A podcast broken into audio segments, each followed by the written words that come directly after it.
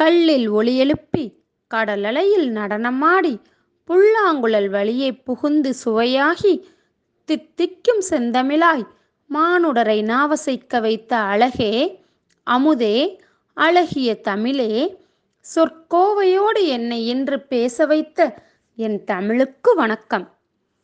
இணையம் வழியே என் கருத்தை கேட்டுக்கொண்டிருக்கும் அனைவருக்கும் என் அன்பார்ந்த வணக்கங்கள். நான் இன்று உங்களிடம் உரையாட வந்த தலைப்பு இந்தியாவில் கல்வி வளர்ச்சி. அறிவை அறிந்தவர்கள் ஆயிரத்தில் ஒன்று அருளை அறிந்தவர்கள் லட்சத்தில் ஒன்று குருவை அறிந்தவர்கள் கோடியில் ஒன்று கருவை அறிந்தவர்கள் காண்பதுவும் அரிதே என்பார்கள்.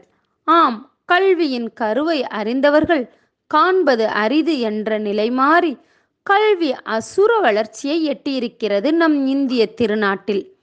கல்வி வளர்ச்சி என்று கூறியதும் அனைவரின் நினைவுக்கும் வருவது பண்டை கால கல்வி இடைக்கால கல்வி இன்றைய கல்வி என்பீர்கள். அது மட்டுமல்ல கல்வி வளர்ச்சி. ஆயிரம் கனவுகள் கண்டு அந்நாந்து பார்த்து ஆன்மீக பயனடைவதே பண்டைய கால கல்வி ஈதல் இசைப்பட வாழ்தல் புலமைக்காக போற்றப்படுதல் புகழ் ஈட்டுதல் நோக்கில் அமைந்தது சங்ககால கல்வி. முனிவர்களின் வாழிடங்களில் தோன்றிய கல்வி குகை ஆசிரமம் காடு சங்கம் விகாரம் கோயில் வீடு என தலைத்தோங்கி வளர்ந்து பரிமாணங்களை அடைந்ததே கல்வி. பண்டை கால கல்வி ஓர் ஆன்மீக முயற்சியாக ஆரம்பித்து தனிமனித முயற்சியாக உருவெடுத்து இந்திய கல்வி இன்றைக்கு அரசின் தலையாய கடமையாக உள்ளது.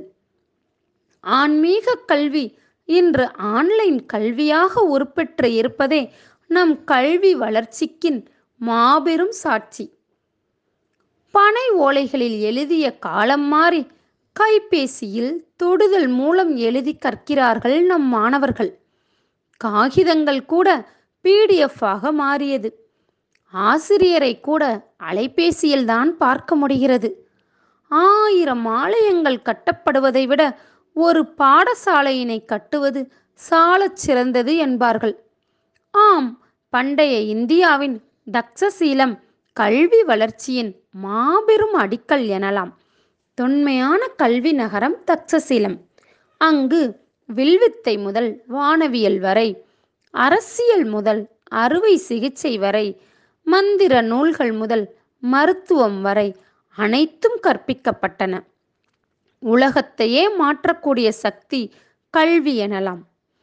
நாளந்தா பல்கலைக்கழகம் இந்திய கல்வி முறையின் மாபெரும் அடையாளம். அசோகரின் தர்ம சக்கரத்தை போன்றதொரு அமைப்பை இப்பல்கலைக்கழகம் பெற்றிருந்தது. கல்வியில் கரையிலா காஞ்சி மாநகரை கல்வி கேந்திரமாக்கினர் பல்லவர்கள். சொற்பொழிவையும் அருளுரையையும் அள்ளி தந்தனர் சோழர்கள். வடமொழியை கூட இந்திய மொழிகளில் மொழிபெயர்த்தவர் விஜயநகர பேரரசுகள். குரான் கல்வியை போதித்தவர் முகமதியர். அறிஞர்களையும் அறிவியல் மேதைகளையும் அரவணைத்தவர்கள் முகலாயர்கள். நான்கு வகை கல்வி சாலைகளை உருவாக்கியவர்கள் அக்பர். மேலை நாட்டு கல்வியை கற்றுக் கொடுத்தவர் ஆங்கிலேயர்கள். இப்படியாக நம் இந்திய கல்வி சமரச கல்வி முறையாக மேலோங்கியது. இயற்கையோடு இணைந்து கற்க வேண்டும் என்றார் ரூசோ. சிந்திப்பது நல்லது. வெற்று சிந்தனையை விட செயல்கள் மேலானவை என்று செய்து கற்றல் முறையை ஊக்குவித்தார் ஜான் டூயி. வார்த்தைகளை கொண்டு மட்டும் கல்வியை அடைய முடியாது.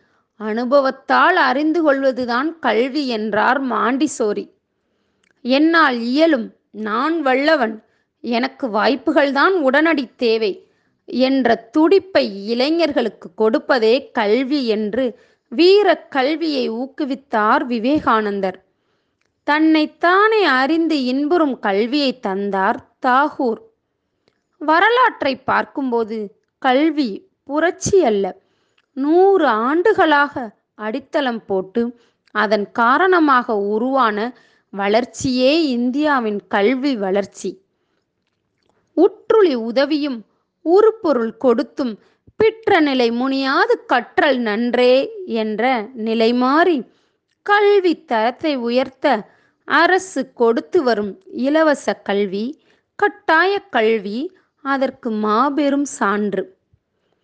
பண்டைய கால கல்வி இன்று தொடக்க கல்வி மேற்கிந்திய கல்வி பல்கலை கல்வி தொலைதூர கல்வி திறந்த வெளி பல்கலைக்கழகம் இணைய கல்விக் கழகம் என்று உருமாறியுள்ளது. கல்வி என்பது கற்றுக்கொள்வது அல்ல சிந்திக்க வைப்பது. பண்டைய கல்வி படைப்பாற்றல் கல்வியாக மாறியுள்ளது. அறிவியலின் விண்ணை தொடும் வளர்ச்சி மூலம்தான் இன்று இந்த போட்டிகள் கூட ஆன்லைன் வாயிலாக நடைபெறுகிறது. எவ்வழி நல்லவர் ஆடவர் அவ்வழி நல்லை வாழிய நிலவே என்று ஔவையாரின் வாய்மொழிக்கேற்ப ஆசிரியர் வழியே அறவழி என்று எண்ணும் மாணவர்களுக்கு ஆசிரியர்கள் ஏணியாக தோணியாக கலங்கரை விளக்கமாக வழிகாட்டியாக திகழ வேண்டும். இந்தியாவின் கல்வி உச்சக்கட்ட நிலையை அடைய வேண்டும் என்று கேட்டுக்கொண்டு என் உரையை முடிக்கும் உங்கள் ஆசிரியை வே. சந்திராதேவி மங்கையர்க்கரசி நடுநிலைப்பள்ளி மதுரை மாவட்டம். நன்றி.